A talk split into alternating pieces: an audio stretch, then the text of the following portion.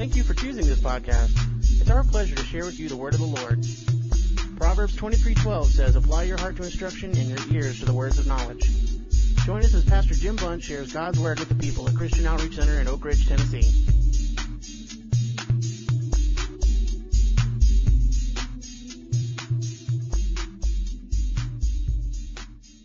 The message that I want to bring you this morning is about Jesus, and specifically, it's titled From the Stable to the Cross or the Stable and the Cross. Either way you want to say it. Preferably, I guess, the stable and the cross. I want to talk about how that the birth of this little child, as precious as he was, was very disturbing in many ways. I want to say to you this morning that it should disturb us. This Christmas season should disturb us. It should certainly disturb those who don't know Jesus. In your Bibles, you will read this verse. It comes from the book of the book of Luke where the prophet Simeon was prophesying over Jesus as they brought him to the temple to uh, thank you, to be um, dedicated, circumcised. And um, the prophet Simeon was an old man.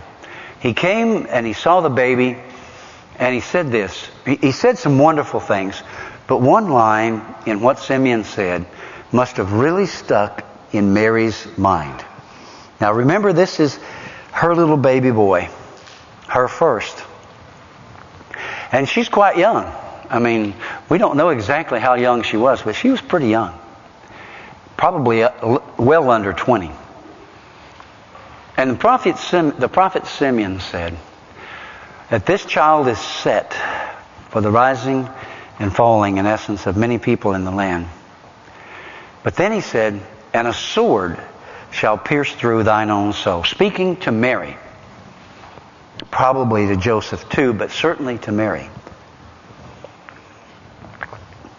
What would you say if you brought your baby for dedication and a prophet came and said something like that to you concerning your baby? Would that disturb you? Would that bother you?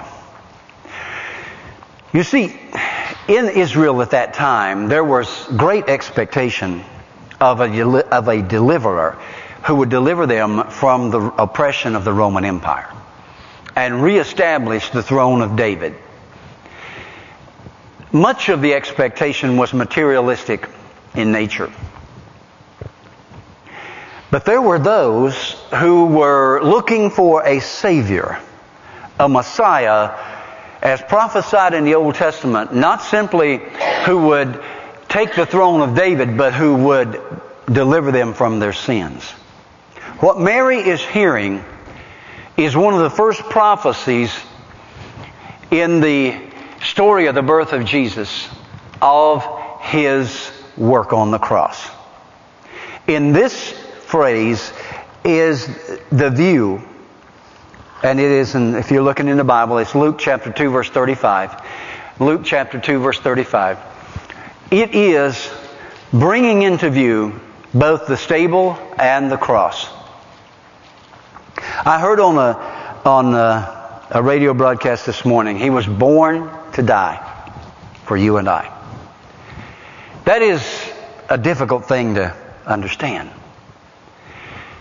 In December 1968, which dates me a little bit, but in December of 1968, I was in the military and I was in AIT advanced training at a military base, Fort Monmouth, New Jersey.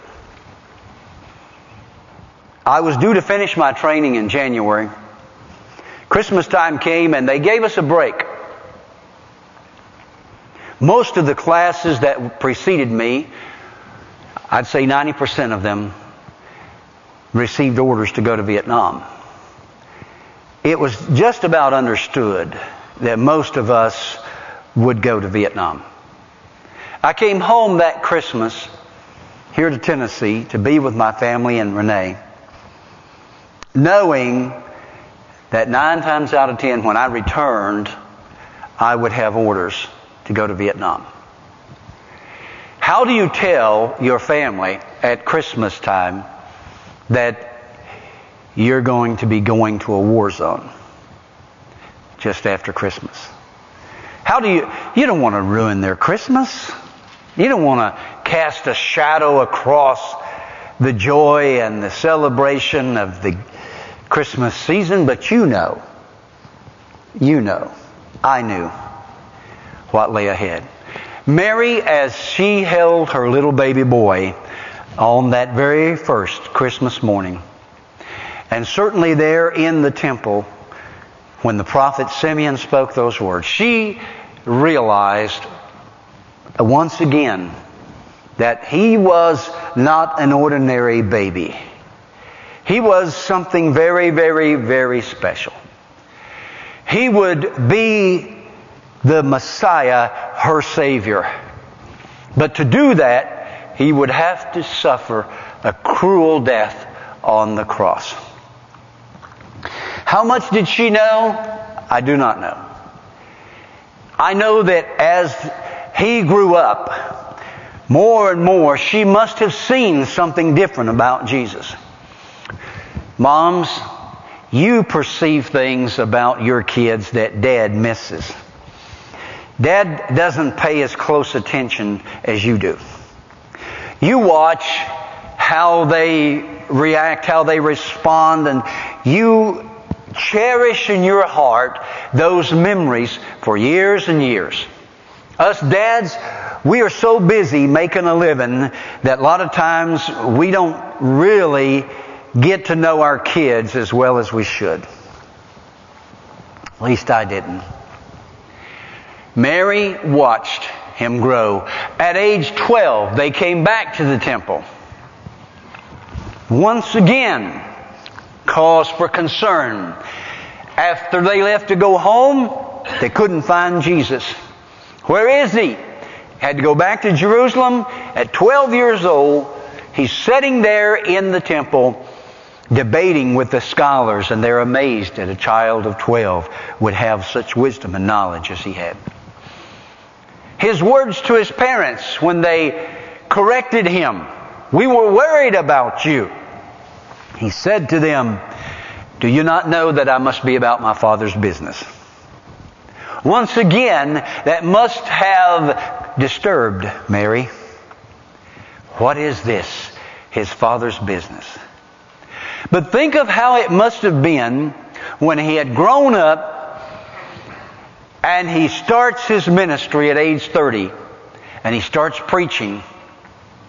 And we know from pictures throughout the Gospels that there were times when things that Jesus said and did did disturb people and did concern Mary. And she came at one point with the other kids wanting to take Jesus home. Isn't it characteristic of a mother and a father to want to protect their child from harm? We see them taking risks. We see them doing things that could get them into trouble. Even if they're, even if they're right things. Even if they're good things. Still, we are concerned about them what could be the outcome of this? None of us want to see a child hurt, do we? None of us want to see our children hurt in any way.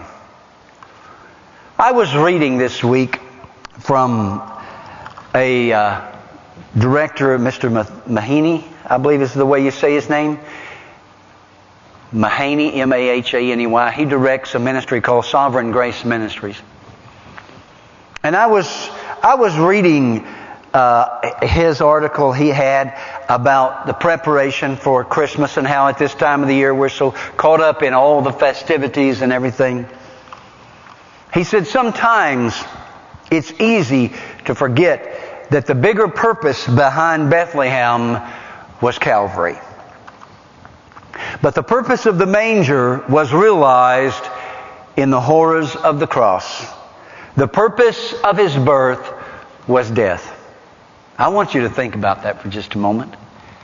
The purpose of his birth was death. He was the Lamb of God in that manger. To put it more personally, Christmas is necessary because I am a sinner. The incarnation reminds us of our desperate condition before a holy God. Several years ago, World Magazine published a column by William H. Smith with a provocative title, Christmas is Disturbing. Any real understanding of the Christmas messages will disturb anyone. And Smith wrote like this. He said, Many people who otherwise ignore God and the church have some religious feeling or feel they ought to at this time of the year. So they make their way to a church service or a Christmas program. And when they go, they come away feeling vaguely warmed or at least better for having gone, but not disturbed. He says, why aren't people disturbed by Christmas? One reason is our tendency to sanitize the birth narratives. I like that. Sanitize the birth narratives. We romanticize the story of Mary and Joseph rather than deal with the painful dilemma they faced when the Lord chose Mary to be the virgin who would conceive her child by the power of the Holy Ghost. We beautify the birth scene, not coming to terms with the stench of the stable, the poverty of the parents, the hostility of Herod. He says, don't miss my point. There is something truly comforting and warming about the Christmas story, but it comes from understanding the reality, not from denying it. Let me just take an aside from this for a moment and say, do you realize that when the baby was born there in the stable, remember Joseph is a carpenter. Most likely they moved from the stable into the house and he continued his trade as a carpenter for about two years before they went back to Nazareth. Of course, in the meantime, they made a trip to Egypt, as the scriptures tell us. How would you, if you pulled up roots from where you are right now and went to, say, Nashville, and a baby was born there, and you had no money, or very little money, and couldn't find a place to live, would that be a great Christmas for you? Not hardly, huh? Do we really understand the situation of Mary and Joseph at Christmas? We sing songs and we have a romanticized idea of what Christmas was really like for them. It was far from easy. It was far from nice. How many of you ever worked around animals? Can I see your hands?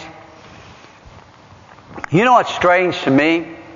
Is churches want to bring camels into church. Donkeys. Sheep. I don't know. I was, when I was coming up, they, we kept them in the barnyard. We didn't bring them in the house. We didn't sleep with them. We didn't eat with them. They were kept in the barnyard. That was their place. That's where Jesus was born. Jesus was born in a barnyard. Call it a stable, call it a manger, call it whatever you want. But he was out there with the, with the animals. That's where he was born. How many of you were born in a barn? Can I see your hands? Haven't you ever, haven't your parents ever asked you that? Hey, son, was you born in a barn? You left the door open. Malachi foresaw, well, well, let me, let me back up a minute. Most of us also have not come to terms with the baby in the manger. We sing glory to the newborn king but do we truly recognize that the baby lying in the manger is appointed by God to be the king? To be the, now get this, and this is where, this is where the stable or the manger and the cross really come into view. This baby, born in that stable, in that manger, is the king. He is the king. You can call Michael Jackson or Elvis Presley or Queen or King, whoever, but I'm telling you, Jesus is the king in that stable. The minute he was born, he was the king. But, now get this. Are we ready to come to grips with this? That he is either going to be the Savior or the judge. The stable and the cross. You see, he is a most threatening person. Herod perceived that wisely and set out to destroy him.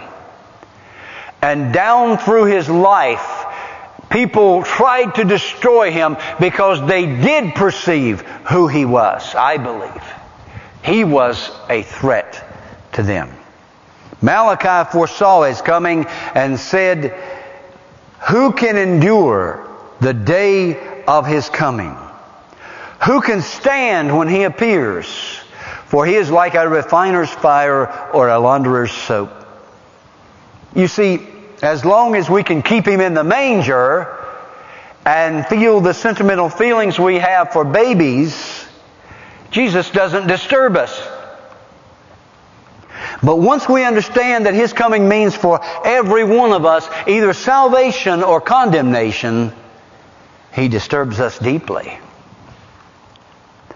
What should be just as disturbing as the awful work of Christ had to do, or what should be just as disturbing, is the awful work that Christ had to do in accomplishing our salvation.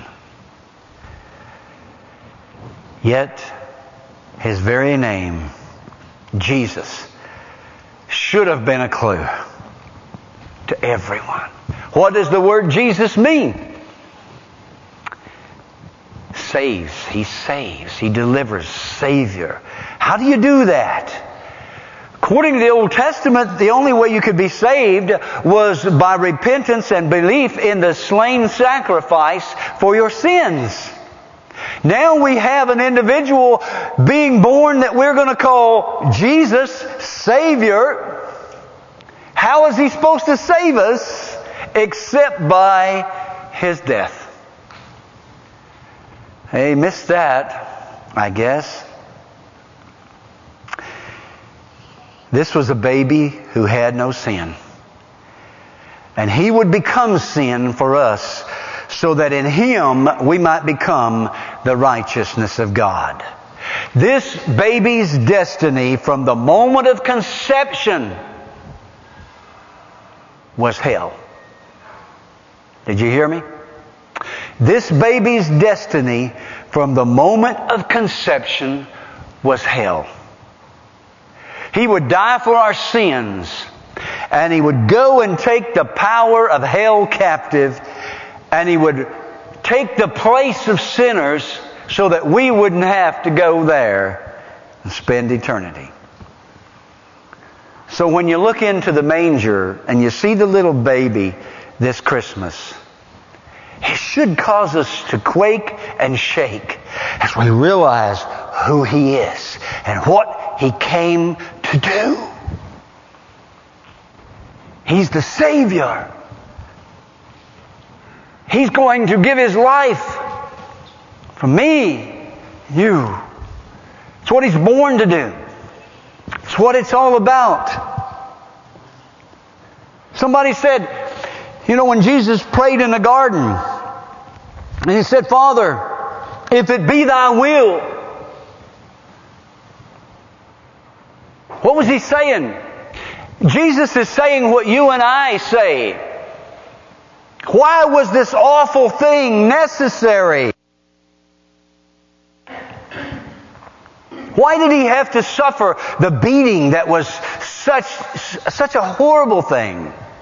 And then the death on the cross. Why? Why is that necessary? Can I explain that to you? because of the awfulness of sin. A holy God had been offended, and he had to be, his justice had to be satisfied. You know, I'm amazed at people today. They will do things that Jesus couldn't do. Yeah. Amen.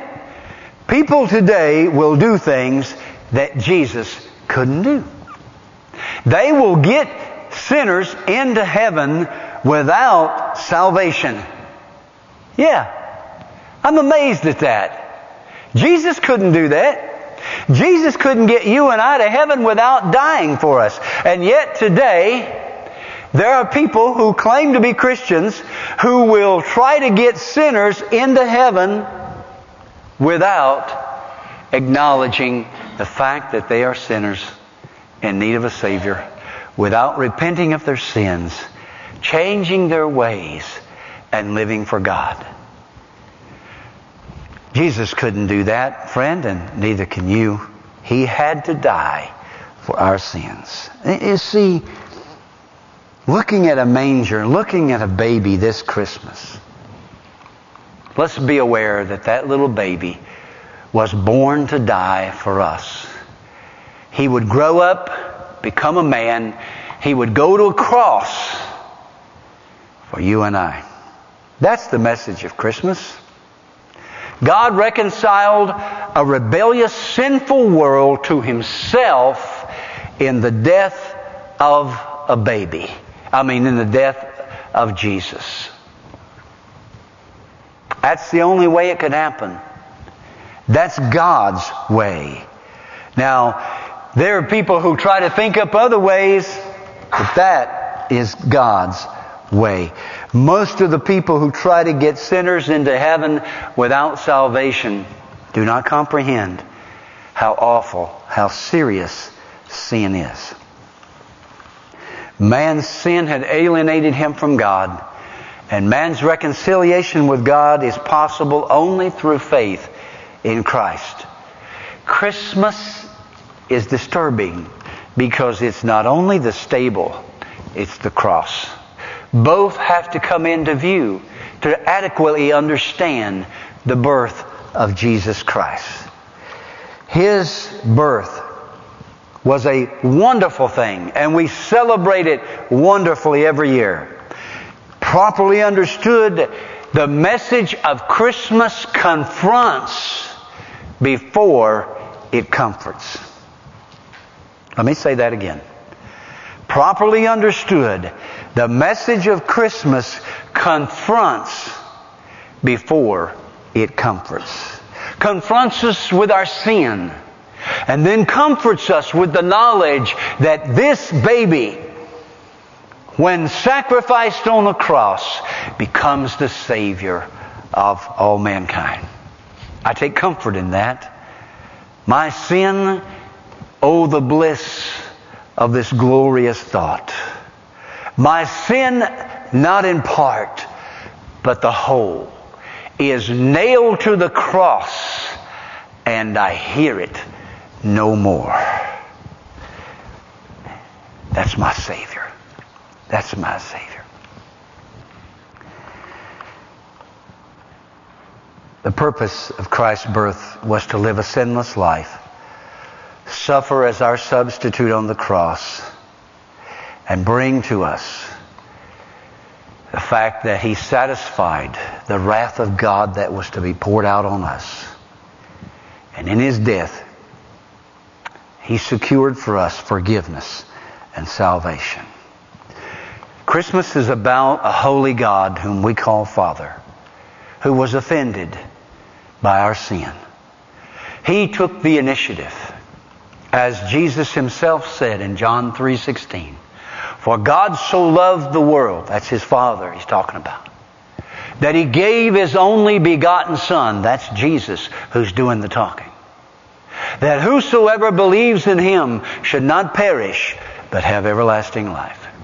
For God sent his son, God did not send his son into the world to condemn the world, but that through him they might have life. He said that early on in his ministry. He knew who he was. He knew what he must do. He knew what lay ahead. The cross did not take Jesus by surprise. It was in the plan before he came to earth. Only those who have been profoundly disturbed to the point of deep repentance are able to receive the tidings of comfort, peace, and joy that Christmas proclaims. So I got a question for you. Does the stable and the cross, as typified in that scripture that I read to you, a sword shall pierce through thine own soul? Does this Christmas season, does the birth of Christ disturb you? If it disturbs you, then you need to repent. If it doesn't disturb you, it means that you have understood who He is, why He came, and that you have repented of your sins and you have accepted Jesus Christ as your Lord and Savior. If you go into, uh, there's a, there's a, there's a commercial on TV that I like. You know, it, I don't care for a lot of commercials, but now and then they put one on there that I like. You, you know the scene, they're in the mall people are walking along with their gifts, and this girl starts singing, and pretty soon there's an ensemble of people singing around them. And at first, people gather around thinking they're singing Christmas songs, but the words to the song that they're singing become apparent, and what they're saying to them in essence is, you shoppers here in this mall paid way too much for your gifts. And you can see the smile on the one guy's face. He's smiling as he's listening to them sing. And the smile slowly fades away and he looks in his bag and he looks back. I love that commercial because it's reality. and then at the very end is the best part. Renee loves the best part, the end of it, when the, uh, I guess he's a security guard, comes along and says, move along, folks, move along. And he says it in such a neat way. We like that. Move along, people, move along. You see, it's discomforting. It's disturbing. And that's what Christmas does to people that you're going to come in contact with in the next few days. When you talk about who He really is. When you take Christmas out of the Santa Claus realm and you bring it into the Savior realm, and you talk about how happy you are that He saved you, you're going to make them uncomfortable. You're going to make them uncomfortable. And the minute you see that they're uncomfortable, how many of you like the song Christmas with a capital C? You like that song? How many of you heard that song? Have you? Haven't heard that song? Have you heard? Okay, here's what you do. I'll tell you how to hear this song drive down the Watt Road on Interstate 40, get off on Watt Road, come back over the interstate. Unless you want to go through the lights, you can go through the lights if you want, but I prefer to sit over on the hill by the truck stop and see the whole thing.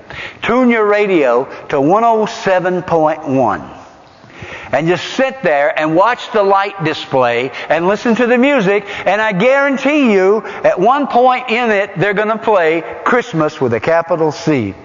And in that, he talks about how people get uncomfortable when we say Merry Christmas. You notice how they're wanting to take that out of everything? You can say Happy Holidays.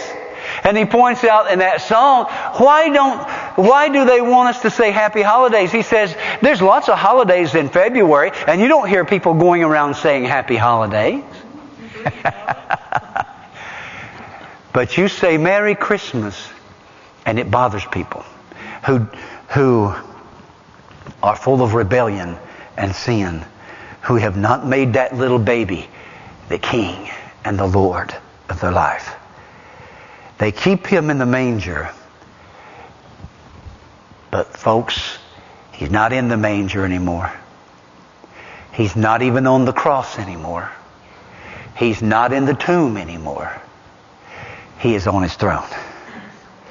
He is the Lord of lords and King of kings. And one day, this faith that you and I have, this belief that we have, is going to see him. We're going to see him with these eyes. It's what Job said. I know that I will see him and not another. He said, in my flesh I will see him. Job had the faith in the resurrection. So do you and I. And we're going to see him and we're going to shout and we're going to worship and we're going to praise him. And all those people who mocked and laughed and scorned and rebelled and didn't accept him as Lord and Savior on that day, they're going to see him too. And they're going to say something like, you mean, you mean those religious nuts that used to talk about Jesus all the time were right?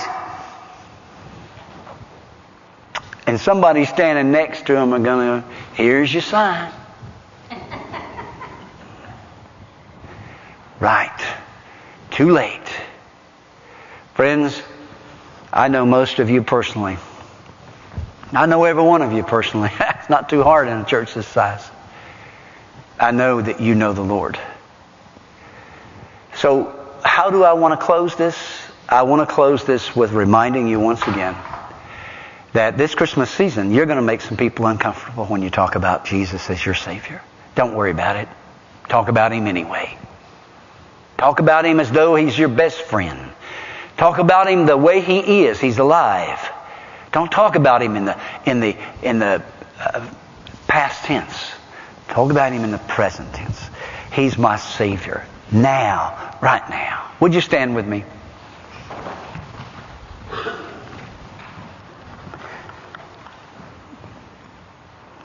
Father God, if we make some people uncomfortable this Christmas season by talking about our Savior, may we have the grace and the knowledge and the wisdom to also explain to them that if they will deal with Jesus now, they can have him as Savior. But if they wait too late, they will only know him as judge. Help us, help us to talk to our loved ones out of love and yet without any shame or embarrassment. Because truly this season is about him. It's not about Santa Claus, Christmas trees, and Christmas presents. It's about Him. Give us a special Christmas anointing to make some folks uncomfortable so that we can tell them about Jesus. Praise God. Praise God. Amen. I know that Randy has a song of some kind to uh, close this service with today. And I hope that you will have lots of good times this week. As you have already been told, we will not have a Wednesday night service. So you will be able to enjoy the time with your family. Some of you may have to do some travel. I understand that. And if you do, may you have the traveling mercies of God with you and you return safely to us. I can remember the times when we lived away from home and we would have long distances to travel to get home for Christmas, to be with our kids or be with our families. Thank God we don't have that now. We have our families right here with us. But if you have to do some travel, may you have the traveling mercies of God. Take the hand of somebody close to you. I'll take the hand of this little pretty little on the front row. Go over there and take that lady's hand.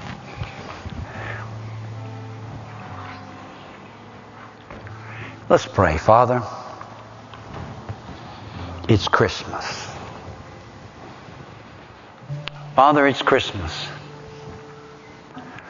What does this look like from where you are?